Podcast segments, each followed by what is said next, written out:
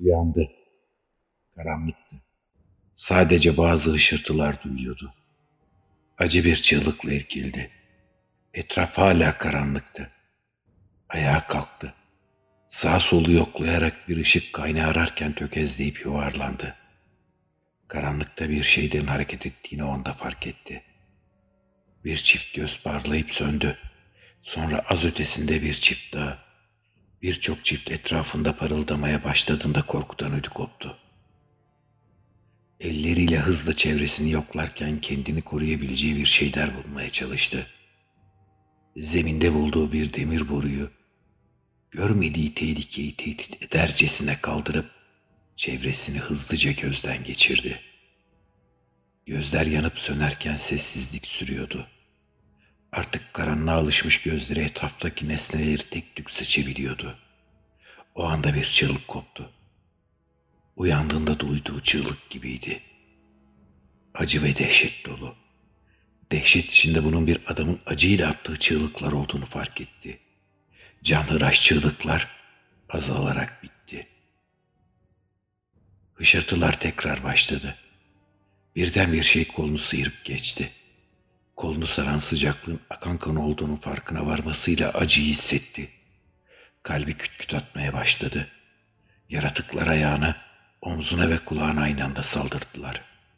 Bir kedi büyüklüğünde tüylü yaratıkların jilet kadar keskin dişleri ve tırnakları vücudundan parçalar kopardığında acı ve dehşetle aykırdı. Elindeki demir boruyla rastgele vurmaya başladı. Yaratıklar her yönden saldırıyor, her saldıran bir parçasını koparıp kaçarken dehşet çığlıklar atarak elindeki boruyla kendisini korumaya çalışıyordu. Yaratıklardan biri boğazını parçaladığında boruyu düşürdü. Müthiş bir acı beynine hücum ederken gözleri karararak düştü. Uyandı. Doğrulup otururken bu leş kokan bataklık içinde uyuyakalmadan önce ne yaptığını hatırlamaya çalışıyor gibi aval aval etrafına baktı. Koku katlanılacak gibi değildi. Kustu. Kustuklarından daha beter midesi bulanıp bir daha kustu. Ayağa kalkıp birkaç adım yürümeye çalıştı. Bataklığın pusu ileriyi görmesine engel oluyordu. Bir yön seçerek yürümeye başladı. Henüz birkaç adım atmıştı ki ayağa takıldı ve yüzü koyun bataklığa düştü. Lanet okuyarak ayağa kalkmaya çalıştı. Ancak ayakları bir türlü dibi bulamıyordu. Battığını o an anladı. Bir metre ötedeki kuru toprağa yaklaşmak için bir hamle yaptığında boğazına kadar batmıştı bir de.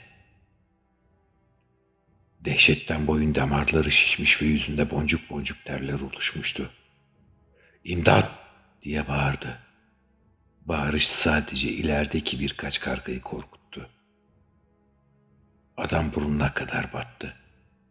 Korkudan dışarı uğramış gözlerinin son gördüğü puslu bataklığın kara çamur oldu. Tamamen batmadan önce son bir nefes almayı başarmıştı. Şimdi o son nefesin bahşettiği birkaç saniyeye sarılarak ölümün dehşetinden kaçabildiği kadar kaçmaya çabalıyordu.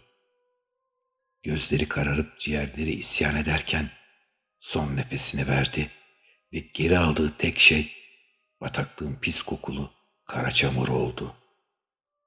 Uyandı. Kafasını kaldırdığında suratına yapışan çürük domatesten ziyade bunu atan köylüden tiksindi. Çürük dişlerle dolu ağzı kulaklarına varmış, kahkahalar atan köylü bir domates daha fırlattı. Bunu başkalarının attığı çürük yumurtalar, lahanalar, elmalar ve taşlar istedi. Elindeki parşömeni yüksek sesle bağırarak okuyan tellalı fark edip kulak kabarttı. Olan bu adamlar kralın emriyle idam edileceklerdir. Bu son cümleydi. Birden solundaki celladı fark etti. Adam ağzı çentikli baltasını yavaşça kaldırıp halka selam verirken dehşetle inledi. Yanında kendisi gibi bağlı birkaç kişi şimdiden ağlayıp sızlanmaya, af dilemeye, her şeye razı olduklarını salya sümük yalvarırken sadece yaşamak için dünyanın en rezil, en sefil ve en utanç verici işlerini yapmaya hazır olduklarını ilan ediyorlardı.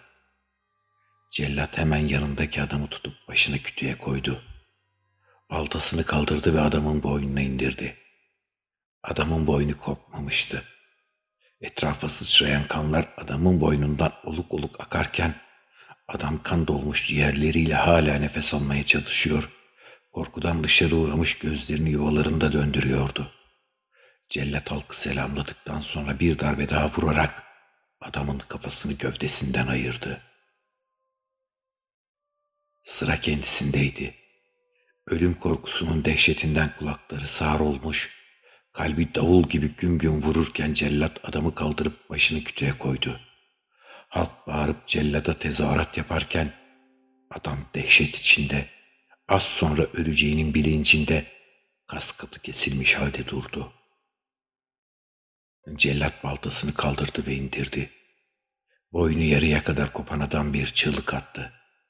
Kan bir yandan ciğerlerine dolarken bir yandan kütüğü kırmızıya boyadı. Duyduğu tarifsiz acı içinde birden bağırışların anlamını kavradı. Köylüler çift duruş John, çift duruş John diye tezahürat ediyordu. Cellat baltasını ikinci kez indirdi. Uyandı. Gemi parçalanırken sarsılıyor, alarm ışıkları yanıp sönüyordu. Kaçabilenler çoktan kaçış botlarına atlayıp gemiyi terk etmişlerdi. Kendilerini takip eden yabancı savaş gemisi tarafından vurulduklarını anladı. Gemi kıç tarafından isabet almıştı ve hızla parçalanıyordu. Önündeki panel hala çalışıyordu. Verileri gelip kalan başka kaçış podu olup olmadığını kontrol etti. İki numaralı güvertede dört tane pot sağlam kalmıştı. Hızla o yöne doğru koşmaya başladı. İki numaralı güverteye girerken gemi bir patlamayla daha sarsıldı ve güç kaynağı devre dışı kaldı. Yer çekim ortadan kaybolurken birden yerlerinden fırlayan bir sürü şey etrafta uçuşmaya başladı. Hızla çarpan bir metal kolunu kırarken attığı çığlık duvarlarda yankılandı. Güç bela ulaştığı poda girerken yorgunluktan tükenmiş ve kolunun acısı yüzünden bayılmak üzereydi. Hızla ön kapağı kapattı. Personel sabitleyicileri güvenlik kalkanını ve yaşam destek ünitesini açarak üzerinde tahliye yazan kırmızı renkli büyük düğmeye bastı. Bot uzaya fırlarken yabancı savaş gemisi bir kez daha ateş etti. Ana gemi tamamen parçalanırken son gördüğü şey hızla pota çarpan iki numaralı güvertenin kocaman kapısıydı. Uyandı. Dev pençenin altında kemikleri kırılırken canavar çenesini hızla adamın kafasına gömdü ve kopararak yuttu. Uyandı. Gözleri bulanıklığın arasından etrafındaki insanları gördü. Vücudu pelte gibi bir sıvın içindeydi. Acı hızla vücuduna yayıldı. Bayıldı ve tekrar uyandı. Görüşü daha da netleşmişti. Birkaç doktor görünümlü adam ve kadın kollarına, bacaklarına ve vücudunda birçok yerine giren hortumları, kabloları ve diğer bir sürü şeyi söküyordu. Tekrar bayıldı. Kendine geldiğinde vücudu birçok şeyden temizlenmiş ve bir sedyeye yatırılmıştı. Bir hemşire gülümseyerek bir iğne yapıyordu.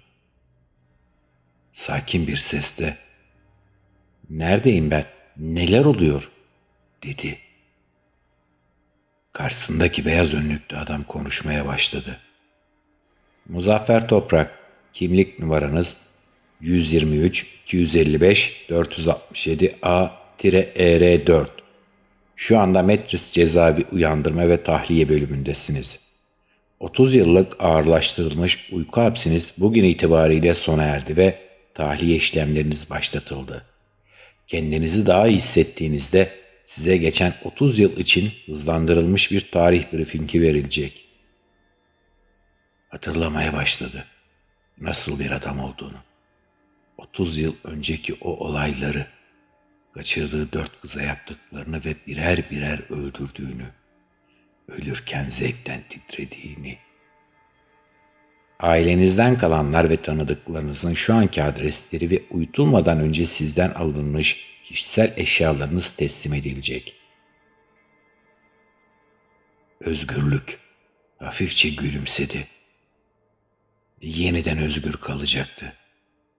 Karşısındaki kızıl saçlı genç hemşireye baktı. Dışarıda başka kızlar da vardı. Yarın tekrar özgür bir insan olacaksınız. Şimdi sizi oryantasyon ve tahliye bölümüne götürüyoruz. Sedyes sürülürken aklına hücum eden anılarını bir bir düşünmeye başladı. Birden yüzü asıldı. Doktorun kolunu tuttu. Seni adi yavşak dedi. Ceza müebbetti. Uyandı.